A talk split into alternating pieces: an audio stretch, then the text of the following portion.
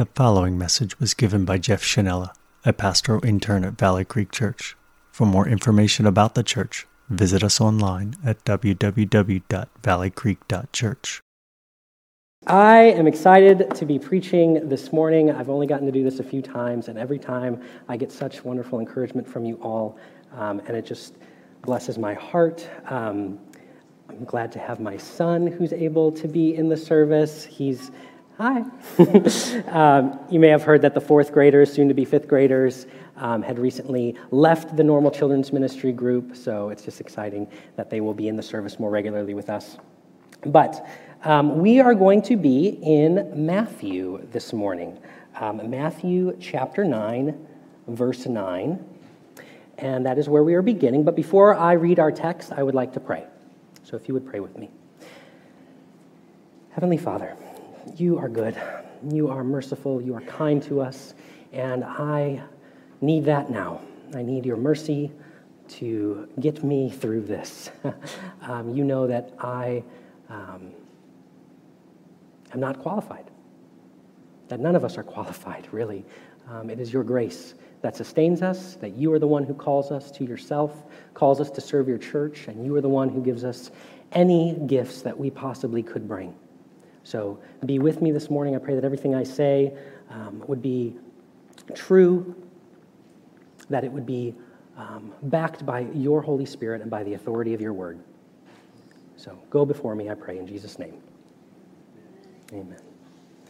All right, so Matthew chapter 9, starting in verse 9.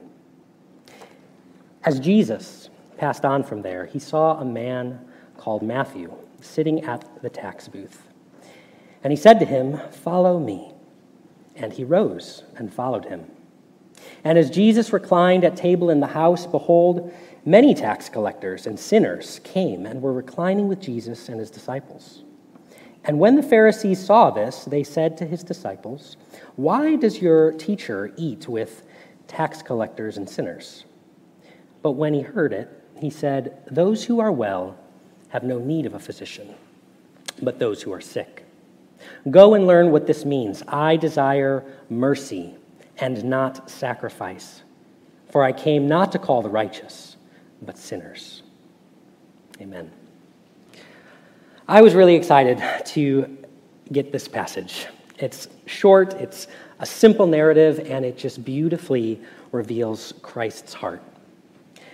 A number of you are currently going through the book Multiply by Francis Chan. It's part of the one to one discipleship program that we started at the beginning of the year. And if you have no idea what I'm talking about, um, or you simply weren't able to sign up back in January when all this started, don't worry, because we're actually about to start another round of that one to one discipleship program, and you should be getting an announcement here pretty shortly if you're interested in, in signing up. Um, I think it's been one of the most fruitful and just great things that we've been doing in the life of the church so far. But the book is a terrific resource that walks through the basic elements of what it means to be a disciple of Jesus Christ. And that is what Christians are. We are followers of Jesus, we are disciples, not just students, not just people who agree with the teachings of Jesus, but those who seek to live them out. And there's a chapter in that book called Why Study the Bible, which is a great question. The author, Francis Chan, first offers several bad motivations to study your Bible, like guilt or pride, you know, to look good. And you may be thinking, well, why would I read my Bible out of pride? Uh, well, if you've been a Christian for a while, or depending on the context, you may know that you can look kind of impressive by flexing a little scripture knowledge here and there. Uh, for example, some of you in this room may remember when Joel Shorey, who is now the senior pastor at one of our sister churches in Newark, Delaware, Redeemer Fellowship, he recited the entire book of Hebrews from memory on a Sunday morning. It, it took about 45 minutes. I know because I went looking for that video the other day. And I thought it was a little funny that 11 years ago, which startled me when I found out that that's how long ago that was, 11 years ago, when it was posted online, it wasn't posted on YouTube, but on a website called Vimeo. Um, I don't know a lot of people who use Vimeo, but apparently it's enough for 82,000 people to have watched that video. And that has to be like a million, 10 million YouTube views, I don't know. But obviously, you know, I, please don't misunderstand. I'm not trying to accuse Joel of showing off. I don't think that was his motivation. Um, I remember it being just inspiring and powerful, but it was also obviously very impressive. It was very impressive. And that's a potential motivation for us in studying our Bible. But what should our motivation be? That's the question. Listen to what Chan has to say. He says the best place to begin in refining our motivation for studying the Bible is to ask a simple question Why did God give us the Bible? We're used to the thought that the Bible is God's word, but why did he give it to us? Why did God decide to speak to us in the first place? Well, one reason that seems obvious is that he wanted to describe himself to us. From beginning to end, God is the subject of the scriptures. That's one of the main reasons, if not the reason, the Bible is so vital to our lives. That's why it's preached every week in this room and all over the world. And that's why this passage is so beautiful, because he is beautiful. And from it, we can see what he's like. So that's my goal this morning for us to see from these words in Matthew what our God is like. And I've just got two very simple points for us. One is that he calls, and the other is that he heals. So, one of the first things that we see in our text is that Christ makes the first move. He is the one who initiates. As Jesus passed on from there, he saw a man called Matthew sitting at the tax booth, and he said to him, Follow me. There is the call. He calls, Follow me. Now, I don't know about you, but I get a lot of calls that I ignore these days. Telemarketers, I feel like my phone always says potential spam on it. I get those, you know, messages about my warranty, my car warranty that's about to expire. I've never had a car warranty, so I just ignore those. Um, but there are calls that you can't ignore. And Melissa and I, my wife, Melissa, had one of those calls about nine years ago. We were pregnant with our second, her a little more than me, and for our first, we decided not to know the gender. We just wanted to be surprised. Uh, but this one, this is our second, we already had our surprise, we wanted to know. So we were pretty excited about the 20 week ultrasound because that's historically where people find out, is around 20 weeks. Well, it became apparent uh, pretty quickly that something was different this time than the last time. Um, it took longer than I remembered. The sonographer, that's the person who does the ultrasound, she, she was a bit quieter and more focused than I recall. And when she finished, we were asked to just wait a moment to talk to the doctor, who ended up coming in after a while and telling us that there were just a few abnormalities uh, with the measurements, but not to worry. Um, really, the chances of something actually being wrong based on what he was seeing was like 1 in 50, you know, like a 2% chance. That's not, that's not that bad. A couple weeks later, we got a call after some blood work. And we were then told that our daughter would have a 98% chance of having Down syndrome. Um, it is not a call that we expected. It's not one we could ignore. We had no idea what the Lord was calling us to, the future that would lay ahead of us, or the joy that would be coming into our lives. Well, I'm pretty sure that Matthew had no idea either. We have no reason to believe that from the text, you know, Matthew was seeking Jesus. He was just sitting there. But it's obvious that Jesus sought him. Jesus tells us in Luke 19 the Son of Man came to seek and to save the lost. Every disciple of Christ, from the very first fisherman to this tax collector, to you and me, have responded to a call. It's a call to follow him, a call to faith, a call to repentance. But what kind of a call can this be?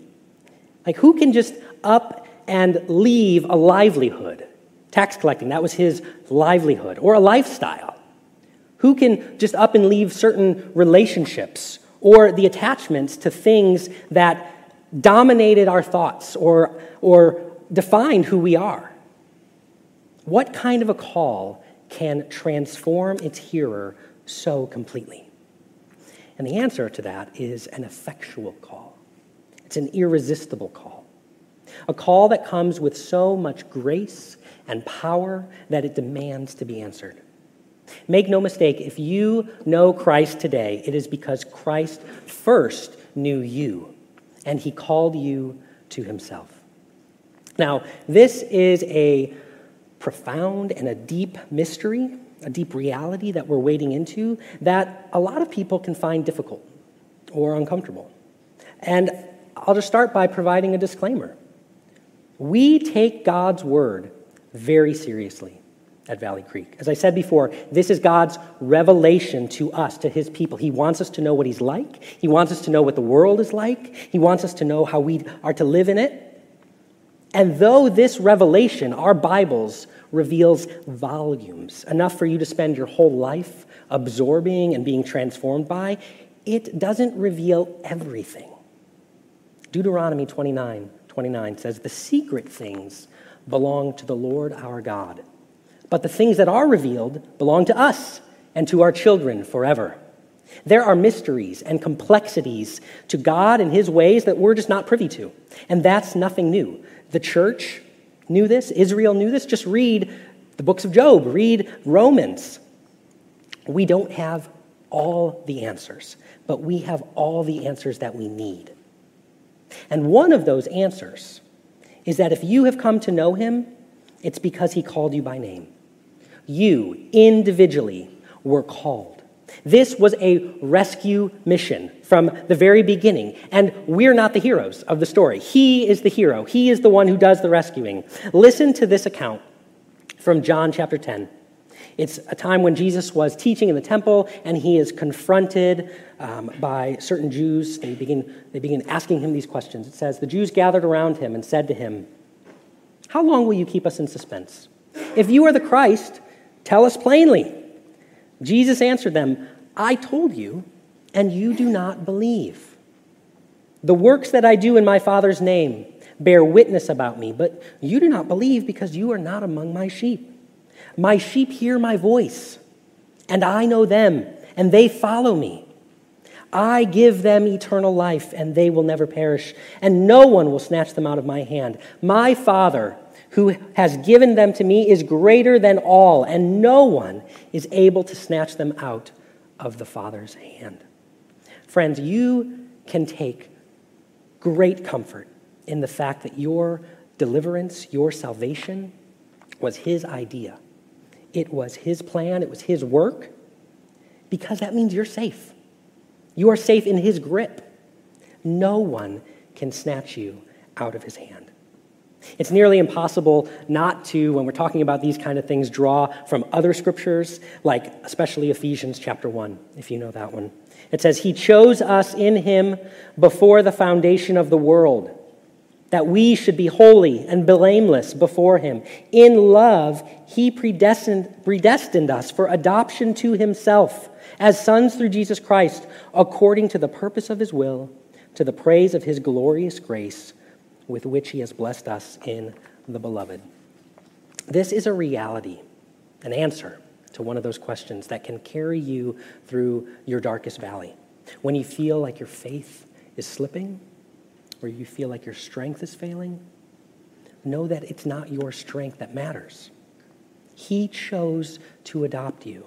He chose to make you alive in Christ Jesus. And the last time I checked, nobody has ever chosen to be adopted. Nobody's chosen to be made alive. They are, they are chosen. It is something that happens to you. And if you know Christ, it's because he once walked by your tax booth and he said, Follow me. And you got up and you followed him. But that's another answer, another reality that we can't ignore. Matthew rose. He got up from that tax booth and he followed Jesus.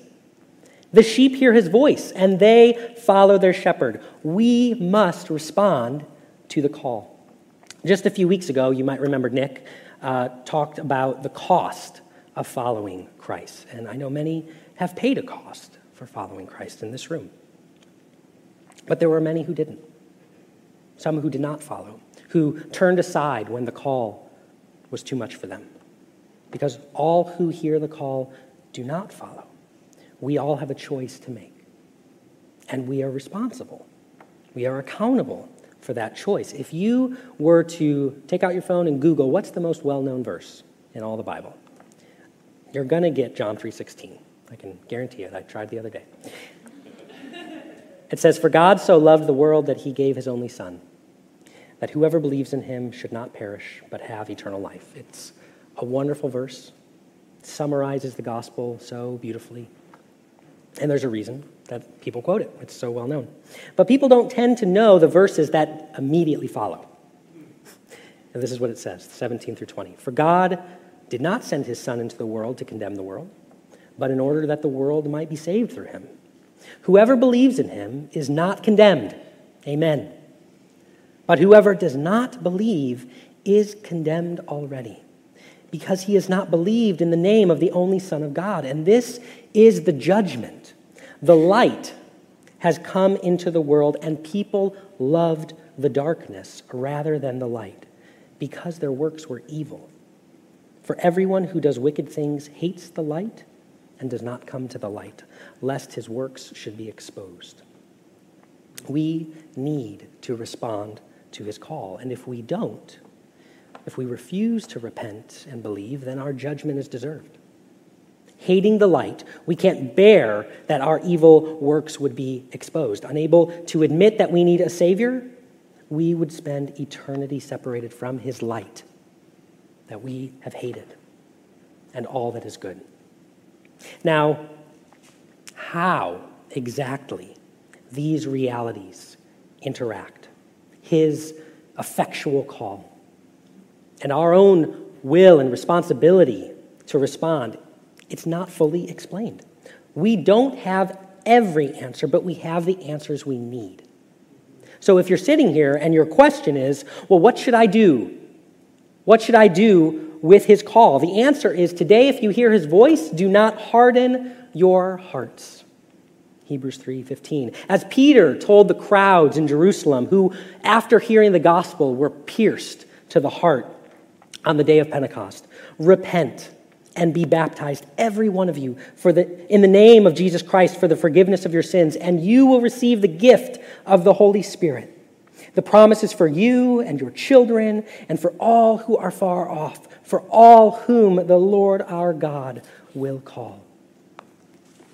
And if your question is, well, what do I do about my friend, my family member, my neighbor who doesn't know Christ? The answer is don't be ashamed of the gospel. It is the power, the power of God for salvation. So share it. You have no idea what God can do with your efforts, your prayers, no matter how, no matter how imperfect they may be. I recently got an email update from David and Mandy England. They are a couple of the missionaries, along with their four children, who we support, who are in Thailand. And they were telling a story of an outreach that they were doing a few months ago. Um, they had handed, they were handing out gospel tracts in um, the city center, and they handed one to a guy on a scooter who just drove off.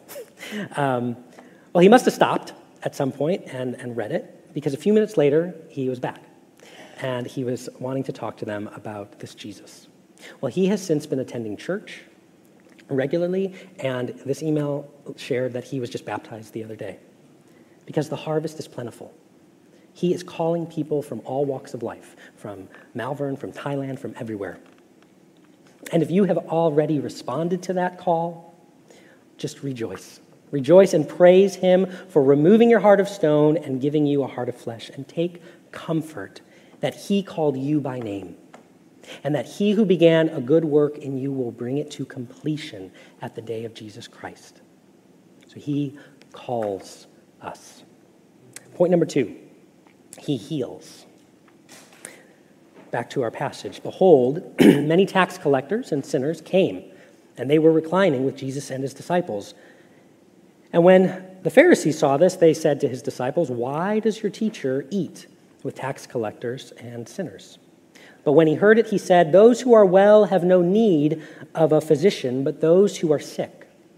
Go and learn what this means. I desire mercy and not sacrifice, for I came not to call the righteous, but sinners. Again, God's heart, what he is like, is revealed to us by, by Jesus' interactions with both groups here the tax collectors and the sinners, and the Pharisees, who can't even believe that he would eat with them. So let's start with the Pharisees. Unfortunately, some in the church have been prone to the same kind of mindset that they had. In my experience, it is by no means the norm, but there is a reason that a certain religious stereotype exists. Some are guilty of haughty, arrogant condemnation of others, looking down on the irreligious or, or anyone really, puffing themselves up for what they consider their righteous living. And this isn't the only time that these two groups, Pharisees and tax collectors, are you know, compared, kind of juxtaposed. Jesus tells a parable in Luke 18 that really just hits the nail right on the head. Um, so I always prefer his words over mine. We're going to read it. He also told this parable to some who trusted in themselves that they were righteous and treated others with contempt. Two men went up into the temple to pray, one a Pharisee and the other a tax collector. The Pharisee, standing by himself, prayed thus God, I thank you that I am not like other men, extortioners, unjust, adulterers, or even like this tax collector. I fast twice a week, I give tithes of all that I get. But the tax collector, standing far off, would not even lift up his eyes to heaven, but beat his breast, saying, God, be merciful to me, a sinner. I tell you, this man went down to his house justified rather than the other. For everyone who exalts himself will be humbled, but the one who humbles himself will be exalted. If you are prone to seeing the sin in others as evidence of your own goodness, or if you get a little boost to your self esteem as you think of someone else's faults, I can tell you that God does not approve. As sinners saved by grace, there is no room for that kind of pride. Jesus tells the Pharisees, Go learn what this means. I desire mercy and not sacrifice. So we should probably know what that means, right? He's referring to the prophet Hosea, which Dan um, read for us this morning. For I desire some, ver- some versions say mercy, some say steadfast love. For I desire steadfast love and not sacrifice. The knowledge of God rather than burnt offerings. Hosea was prophesying at a time in Israel where they were far from God.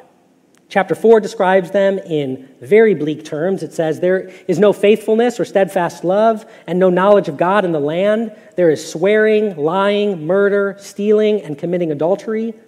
They break all bounds, and bloodshed follows bloodshed. It's a pretty, pretty bleak description of what Israel was like. They had all but forgotten God, the God of Abraham and Isaac and Jacob, who had delivered them time after time from Egypt, the Philistines. Just read, read the Old Testament. It's just one episode after the other of Israel turning from their God and God rescuing them in their affliction. Well, at this point, you know, maybe they were still going through the motions, doing some sacrifices here and there, thinking that that was enough to keep him happy. No. God knows the difference between a heart that loves him and one that's just hiding behind this, you know, veneer of religiosity, just doing your religious duties because you're supposed to. I mean, going to church is great, and we should be reading our Bibles. We should be serving and giving. Please come to the workday if you can. But as soon as we start to believe that our good works, our spiritual performance, is what is earning or, or maintaining a good standing before God, that we're, we're, we're in trouble. And perhaps something that we should be paying attention to, maybe like a helpful barometer for this kind of Pharisaical pride in our hearts is how we feel about the people around us. How do you feel about other people in the church? Maybe other people who aren't doing as much as you. How do you feel about people outside of the church? How often do you disparage or insult people with different political opinions. I'm not talking about agreeing with everyone or navigating the reality, the many forces that oppose the gospel. I'm talking about how our feelings toward other people reveal what we think about ourselves.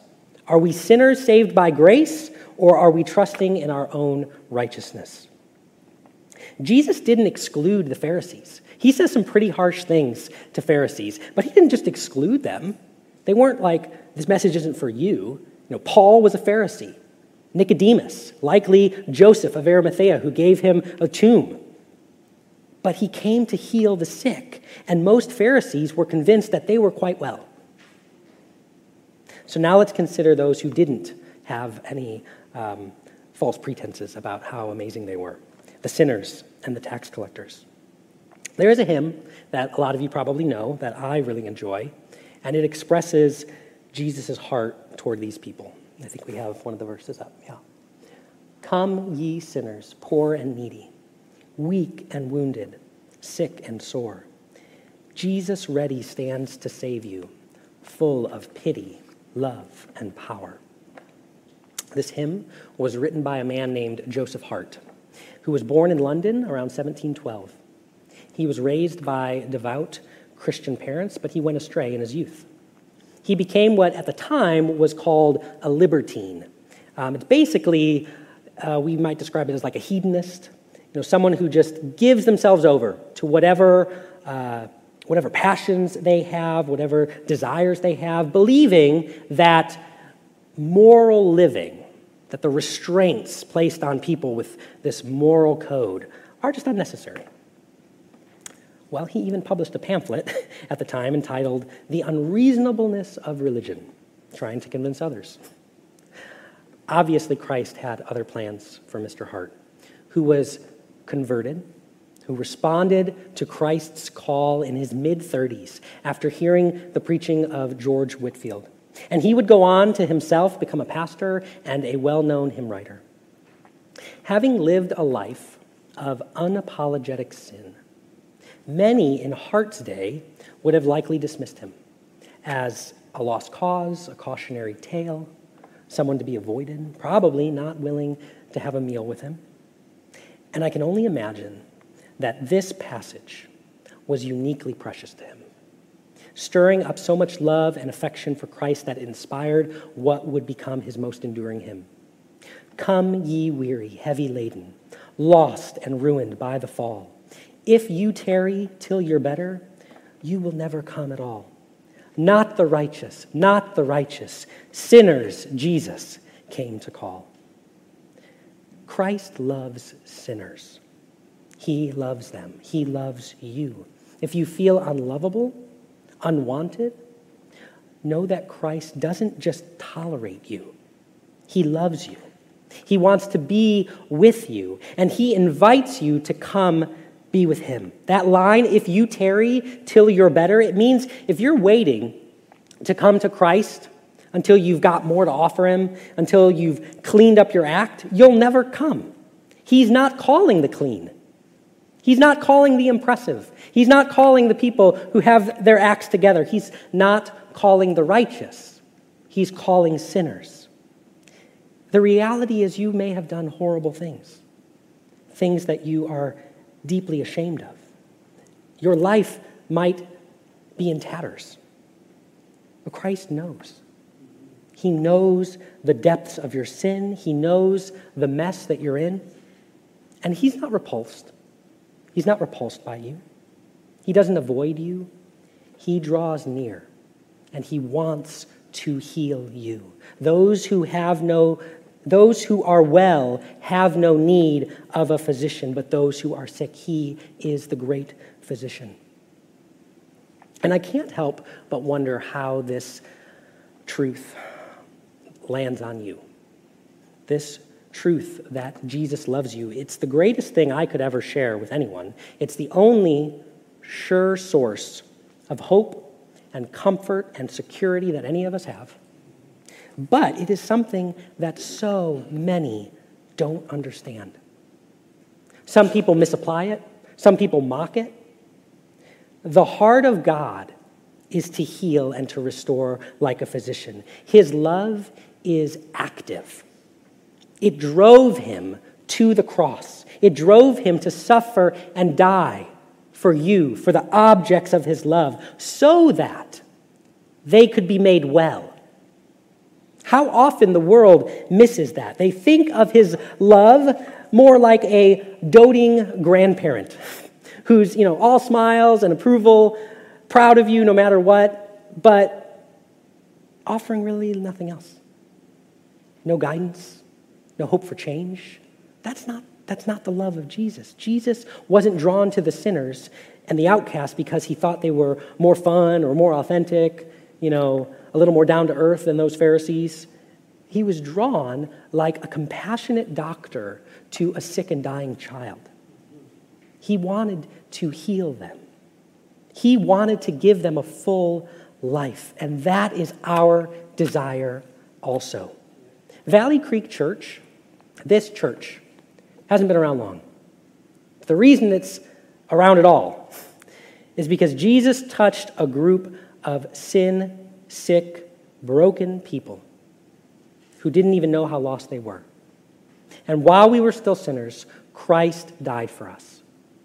He healed us, He delivered us out of darkness. And we can't help but want that for everyone else in Malvern.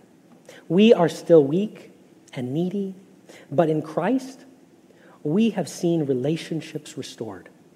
We've seen forgiveness extended, anger evaporate, addictions overcome. We've seen the aimless find ambition, the greedy become generous, and the embittered soul satisfied. We have seen hard hearts melt. Those who once hated God fall on their knees and worship Him. I will tell you that no one here, no one in this room, no one out there is too far gone. Neither is your child, your spouse, your coworker, your neighbor, or your enemy. He came to call sinners, not the righteous. May we remind ourselves of this amazing news every day, and may we proclaim it to any who will listen until he returns. Amen. Let's pray. Father, your mercy astounds us. It should astound us. And if it is not astounding somebody here, Father, I pray that your Holy Spirit would break in with an effectual call. That we, each of us, would know your mercy. That while we were still sinners, you died for us. You sent your Son to die for us, Lord. I pray that none of us would forget that and that all of us would feel the boldness, feel the encouragement of your Spirit to go share it. Lord, that the harvest, which is plentiful, may be all the more, that more sinners would come to know you. We pray this in Jesus' name. Amen. You've been listening to a message by Jeff Schinella given at Valley Creek Church. For more information on the church and other messages, please visit us online at www.valleycreek.church.